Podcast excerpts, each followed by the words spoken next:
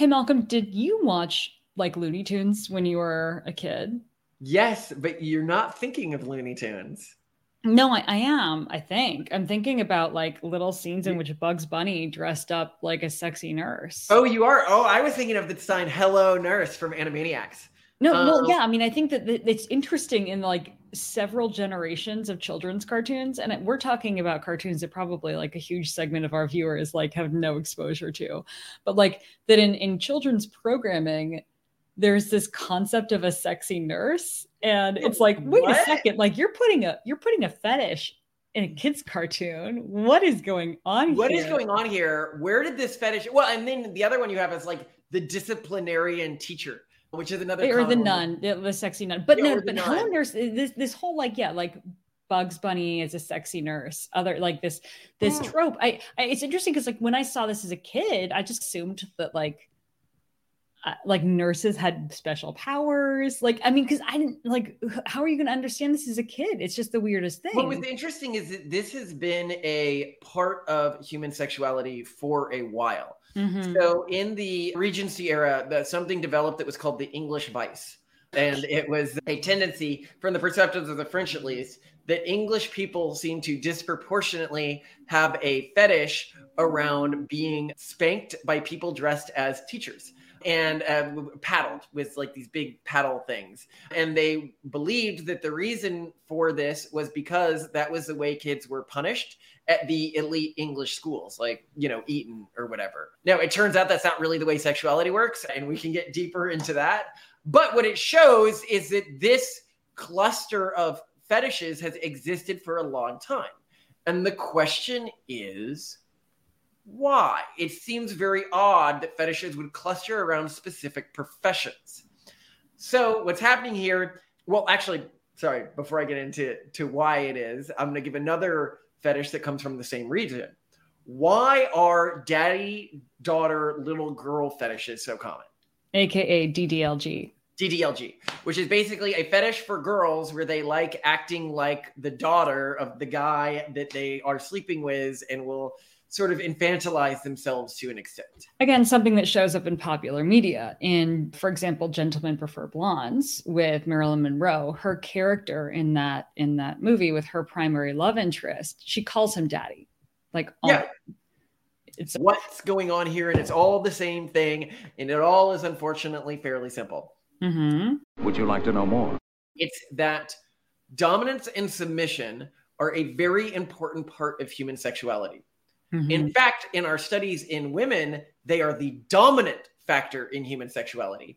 Yeah. If the field of sexuality, we argue, had been invented by women, like if the early researchers had been women and not men, we may, instead of the primary axis of sexuality being predominant attraction to male or females, the, the primary axis of sexuality would be predominant attraction to submission or dominance because in women that matters more to the average woman now obviously this isn't true for all women but to the average woman submission or dominance is more important in arousal than the gender of the person they're engaging with. And, and specifically gendered features. So they might like psychologically care about the gender but they would be more turned on by submission or dominance than they would be by seeing either the naked female or male form which is really fascinating. So it's a very very big part but also for males it's a big part of sexuality the, yeah, the I think in your research, have, let me let me just make sure I have this right. I've remembered it correctly. More men would prefer to be submissive than dominant, and of course, of, like, men who are city dwellers are more likely to tend toward submissive, and men who are who grew up in rural environments are more likely to tend toward dominance. But still, even more men than women would prefer to take no, not more role, men than right? women. Women prefer to be submissive. No, no, I mean, sorry, but more more men uh so basically like something like uh, more than 50% I think that might be but I'd have to go to the book again. Yeah. But the number of men who prefer to be submissive is large. It's yeah, like, like surprisingly like we would expect most women to prefer dominance, but we wouldn't expect most men to prefer dominance. But I, I I'm pretty sure because I looked at this fairly recently. Yeah, well, so we can men. talk about why that's the case, right? Mm-hmm. So why did dominance evolve as a thing that mattered at all? It, it, it was because evolution's a cheap programmer and it borrows other things. Mm. So uh, when humans were evolving, if you look at other social mammals, they often use sexual displays where the more submissive gender display is used to signal submission within intergroup conflicts or intergroup dominance things. So this would be like a dog showing it's submissive to another dog by presenting itself, whether it's male or female, right? And the reason I made clear that it matters what gender is in control of that society is spotted hyenas, where females are dominant but also have a pseudopenis. We could get into that. An erection is a sign of submission and and this is because evolution when it's looking for it's like oh i need a system to signal to other people of my tribe right that i am submissive or dominant to them is just going to borrow pre-existing code it's basically going to substack and looking for pre-existing code and one of the code types that makes the most natural sense to use is the sexuality system because it's mm-hmm. already there most things now I've got to explain a little bit how evolution works for, for people to understand why it would do this. Evolution is going to pull on, you know, slight mutations that might happen within an individual that can then sort of cause positive feedback loops. And a slight mutation is much more likely to happen within a pre-existing system than with an entirely new system. So mm-hmm. almost every time communal mammals have developed intergroup dominance displays, it has been through utilizing the sexuality system.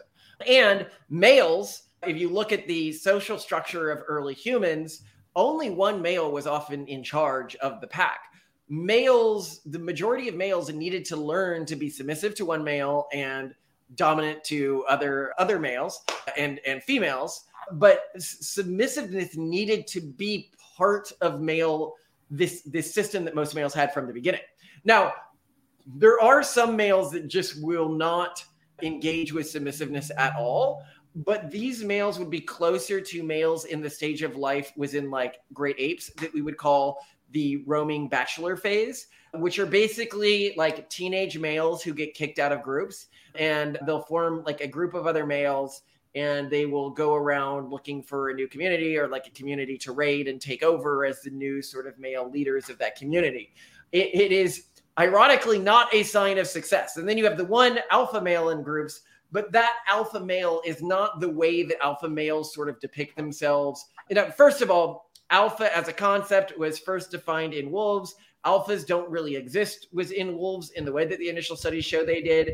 However, it turns out that alphas, like there is a male at the top of most chimpanzee hierarchies, not bonobos exactly. They have females at the top but they're really horrifying and we'll get into a bonobo. Like people are like oh if women were in charge. Of behavior that is seen in bonobos where where women are at the top of the hierarchy is like a woman will take the infant of another woman and like hold it like I, I will break its neck if you don't go down on me and and use the infant's life to to force this other woman to sexually satisfy her. They're horrifying. They're horrifying. If women were in charge, things would not be better. Anyway, we know this from nature. But anyway, so it, it, the point being is that the actual dominant male is often what we call like the mat, the the astronaut Mike Dexter archetype and not the Chad archetype, which is to say they are the type of guy who's captain of the football team, but also really nice and a bro and like helps you out. Because in human social groups and in chimpanzee social groups, the way you become dominant is by building an alliance of other mostly dominant males who are still okay with taking orders from one male. Anyway, but the way this expresses in sexuality is what this means is that for a lot of males, you're going to have this submissive aspect to their sexuality. I mean, the vast majority of human males throughout history were in the bottom 50% of the local social status hierarchy. And if they acted like they were in the top percent when they obviously weren't, they'd be killed. So it makes sense that you get that. But anyway, what does this have to do with nurses? What does this have to do with teachers? What does this have to do with right? Well, I think what yeah, what's interesting about those characters in particular is, is these are some of the few areas, especially for men, because like again, it's it's not typically the sexy male teacher that's like women are hot for. I mean, sometimes, but usually it's more like a very high power, like rich whatever man, you know, like a prince or a whatever. So why nurses and why teachers for men? And I think that's because it's one of those few areas where there is a societally condoned place where men where all men are expected to surrender their agency to a certain extent. Like when you're going under anesthesia, like you are losing control of every, like almost everything, you know, your mind included. Mm-hmm. And yet it's necessary and okay. And no one's going to judge you negatively because of that. So it's one of the few places where you can even still see yourself as like a kind of dominant male and, and a desirable male, but still totally surrender in a way that's super satisfying. So, yeah, and what's really interesting is we in our society do not have healthy understandings of what dominance actually looks like. When mm. we hmm. think about dominance in a broad sense, outside of social roles, we often think of it as violence, as putting someone down, as, you know, we've mentioned Andrew Tate in a few videos, the way that Andrew Tate treats women, right? That is not the way teachers treat their students and that is not the way nurses treat their patients. Mm, yeah but no it's the, it's a caring it's well typically it's a caring if maybe sometimes stern or controlling yes, the type of dominance that most men and women now now not most men and women there's actually a lot of women who like really violent dominance and we'll yeah. get to that, that that's a, a different thing. Yeah yeah yeah. But that's a different thing. But people who want like caring dominance, like the type of dominance you would have in a natural status hierarchy, is one that we have very few social contexts for nurses and teachers for males are often the only social roles where they have been systemically and with social permission submissive to a female.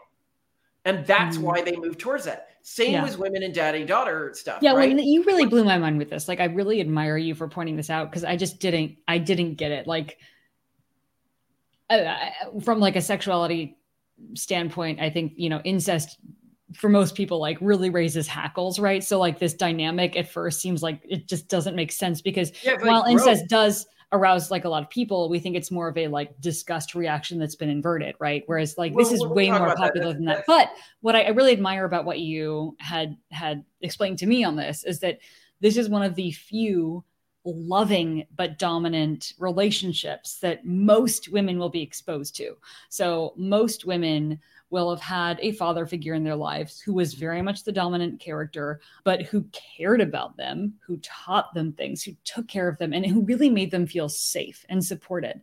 And and so I can get why that has has become sort of like a very popular de facto dynamic or like sexual like role yeah. play interest. Well, and and and the other place where you see in women this this unusual like like a weird role that you keep seeing recurring in fetish communities is like being a dog or being a pony like puppy play or mm, pony play, right? Mm, mm-hmm. um, and what's going on there? That's another of the very few examples we have in our society of caring protective dominance. Mm. and so when they are trying to get in the mindset of I am a thing that has this caring, protective, dominant entity out there, like protecting me what is that thing? Like there, there's just not that many social roles they can model. They've got like pony, puppy, daughter, right? And this is to a large part the fault of our society. Like if we had a healthier society, would be like, oh, that's the way a husband treats her wife. I want to be a trad wife, right? Yet, you know, when we think about trad wives, I think a lot of people their evoked set is often more around this kind of degrading submission, closer to like the the French maid archetype, which is again about a form of degrading submission, which a lot of people do like. So women who like, and this is another thing we talked about. A lot of women also like really degrading submission, right? Which comes from a likely different sort of evolutionary pathway, which is women who fought back when their communities were being raided because remember I mentioned these roaming bachelor situations. It appears throughout history and in the Pragmatist Guide to Sexuality, we go into a lot of data for this that human tribes likely had outside groups of males come into them, kill the males, and take the females, mm-hmm. either to expand one existing tribal group or in this sort of roving male scenario, similar to what happens in chimps sometimes. And when this happened, the women who fought back, who were not able to find any sort of like pre-programmed biological reason to not fight back died at disproportionate rates which led some women but but a lot more than most people would suspect there's this great book that shows violent porn searches are actually coming from women. It's called like google's i'll i'll put up the name of the book on the screen for people who are watching this on youtube. But yeah it's it's absolutely, I think, shocking to a lot of people, but it makes evolutionary sense that that would happen. And there was this great study uh, that we mentioned in the Pragmatist Guide to Sexuality that showed a really interesting thing, which is when you are playing a competitive game and it looks like your team is losing, males begin to feel more camaraderie with their teammates, whereas women begin to feel more camaraderie with the opposing team. And that makes immediate sense from like an evolutionary perspective. Of course, the males really have to double down in that moment, and the women uh, are going to survive at a higher rate if they switch sides. Exactly. Um, which is, I think, really, really just a fascinating phenomenon. And some men online, like they use this to sort of degrade women to be like, you can't really trust Right, because they'll abandon you, abandon you as soon as you're like on your back foot. That's also wrong because, you know, if I have like five or six kids with Simone and she's like 35, 40, she's not going to have more kids. So, even from an evolutionary perspective, the pressure would have been on supporting her community. And uh, what is the meme? Submissive and breedable. This is like a meme these days where you're looking for submissive, breedable, I don't know, wives or femboys or something like that. I'll, I'll Just... find I'll find some quotes about this. I don't know where it comes from, but I've, I've thought it it's oh. a very interesting. We might do a whole episode on that. That'd be a good episode. Yeah, because I, I have not heard of this and I don't really know what it means. But I, I, I, did want to ask you, sort of in the context of sexy nurses and sexy teachers, right? Like the, well, in the DDLG and like genre, essentially, these are all nurturing, caring relationships. And you, you just discussed the non-caring relationships that women are sometimes interested in from like a sexual scenario standpoint. That they find it arousing. They don't necessarily, usually they don't endorse it, and they certainly don't morally support it. And that's a really important distinction that we make. What turns you on is not what you think is morally good or, or what valuable. you want to happen to you. Exactly. So like a lot of people are turned on by non-consensual intercourse that does not mean that they want it to happen to them, that they support it, that they think it's okay. So just to make that really clear. But then, so you have dominatrices, I guess that's the plural for a dominatrix. The, these are not so nurturing archetypes, right? What do you think is going on there with men who are, you know, supposedly into ha, like to dominatrices? I, I'm probably butchering this. Okay, so let's talk about dominatrices. So these fall outside of my model. So I actually think that every human, different humans have different parts of their sexuality, has sort of two sexual representations within inside them, and this isn't something we often talk about. One is a long-term partner-based sexuality, okay. and the other is a raiding tribal mechanic sexuality. By that, what I mean is the sexual optimization in males that would cause you to be successful with a long-term partner, i.e., mm. have lots of offspring.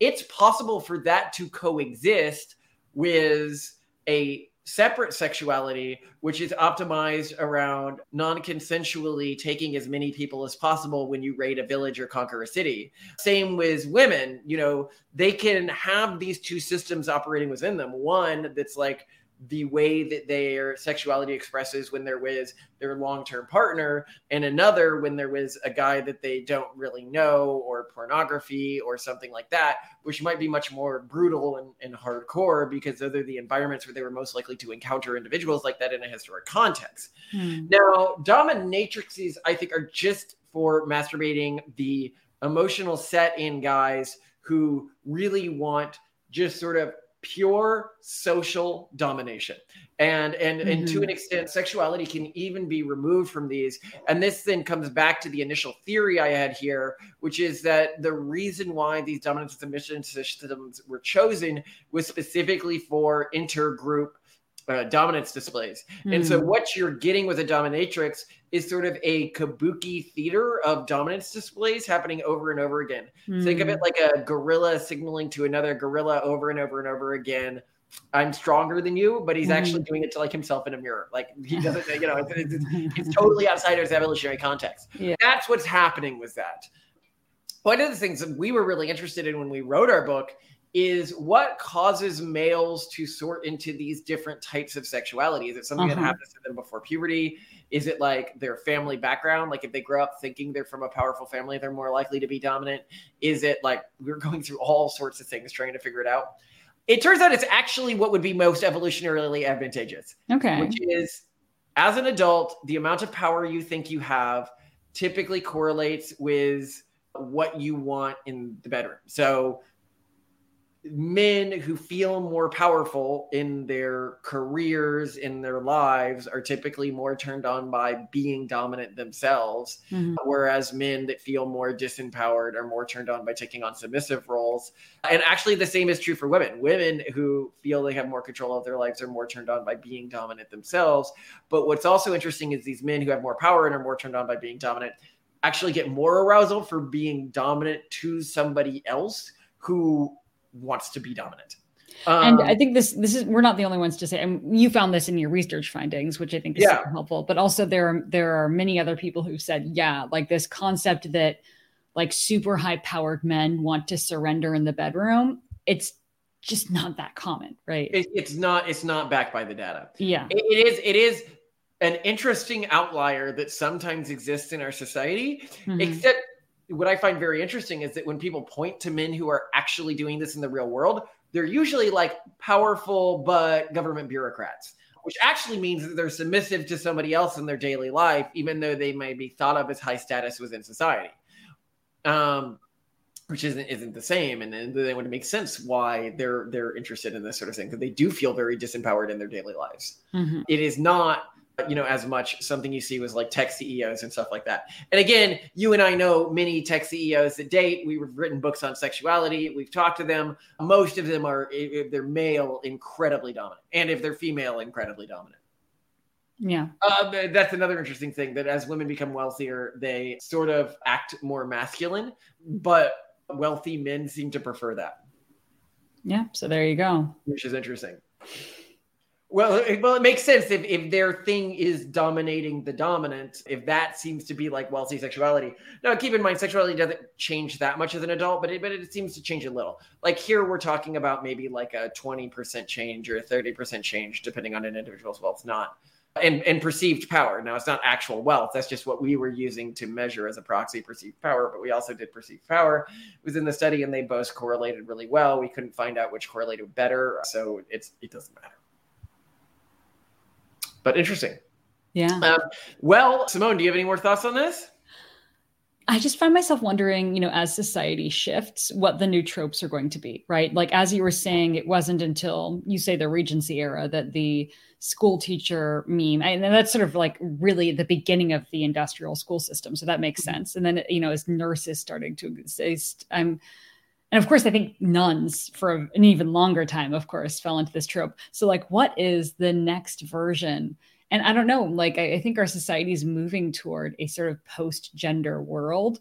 So maybe it's just going to stay like in the medical profession and just well, be. I think nurses. the bigger change you're going to have is more and more people are going to want to be submissive. More and more men mm. are feeling disempowered and are going to take on this submissive role within their sexuality. Yeah. But an interesting differentiator we've had was that recently is if you're looking at what's being broadcasted like from the rooftops is male status is determined by how dominant you are sexually mm-hmm. so i hmm. think that a lot of these men who are really disempowered and thus more likely to fall towards this submissive side of male sexuality where they're turned on by acting submissive they gain the perception from social media that male status is determined by how dominant they prefer being in sexual situations mm. and therefore present and act in terms of building their own self narratives more sexually dominant than they really are and that they can really maximize their personal gratification off of now that may be mm-hmm. useful in in getting get you know uh, satisfying a female partner but it is sad that we might be entering that world where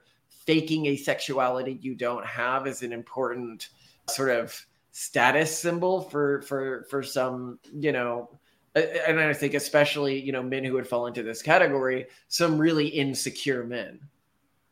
Hmm. And I mean, I, I think I see it when I see these these men online who are constantly talking about being dominant all the time. That's not the type of thing that somebody who's naturally inclined towards dominance does.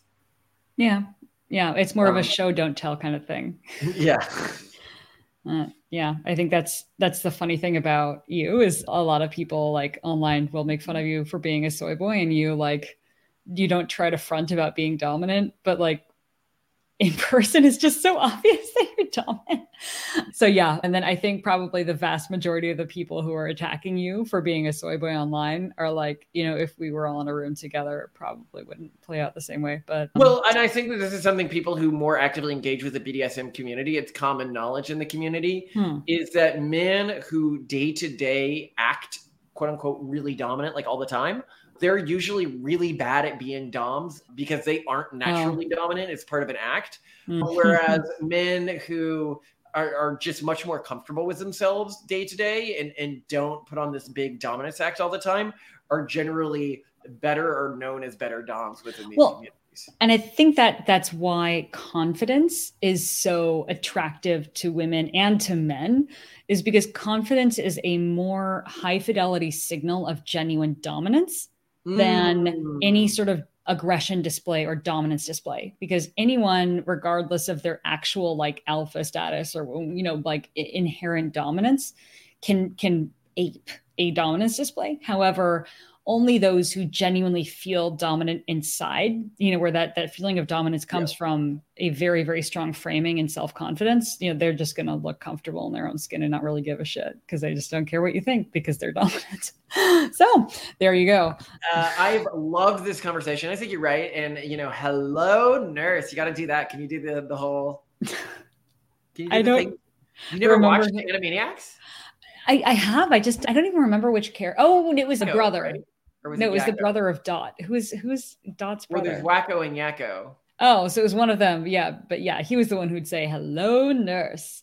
But I don't remember. Uh, he would just say it to like sexy women, I think. But again, like it's so weird watching these cartoons as a kid. Like you don't get this in joke, so yeah. you just assume that like, oh, I guess adults like. Oh, I, I guess it. A lot of cartoons were really like there was the wolf that like it would see the woman in red and like its tongue would roll out and mm-hmm. stuff, and like there were really yeah you just you, you just assume that like adults really respect nurses and, and really defer to them and that some some male species have an allergic reaction around well, no, women with certain body it types. was supposed to be like a sexual thing like it was supposed to be an attraction thing mm-hmm. but it was mm-hmm. like cartoon sexuality like it didn't feel in any way perverse to me as a kid partially because our society didn't code it as perverse it was just like yeah. this is a normal thing adults really care about this weird thing that doesn't matter to you yes um, yes. so anyway. I, I, got that but today the way we we engage our kids with sexuality is like actually sexualized and i think ways that are pretty gross to me but that's just me. Love you. Love gotta you go gotta go handle the kids soon so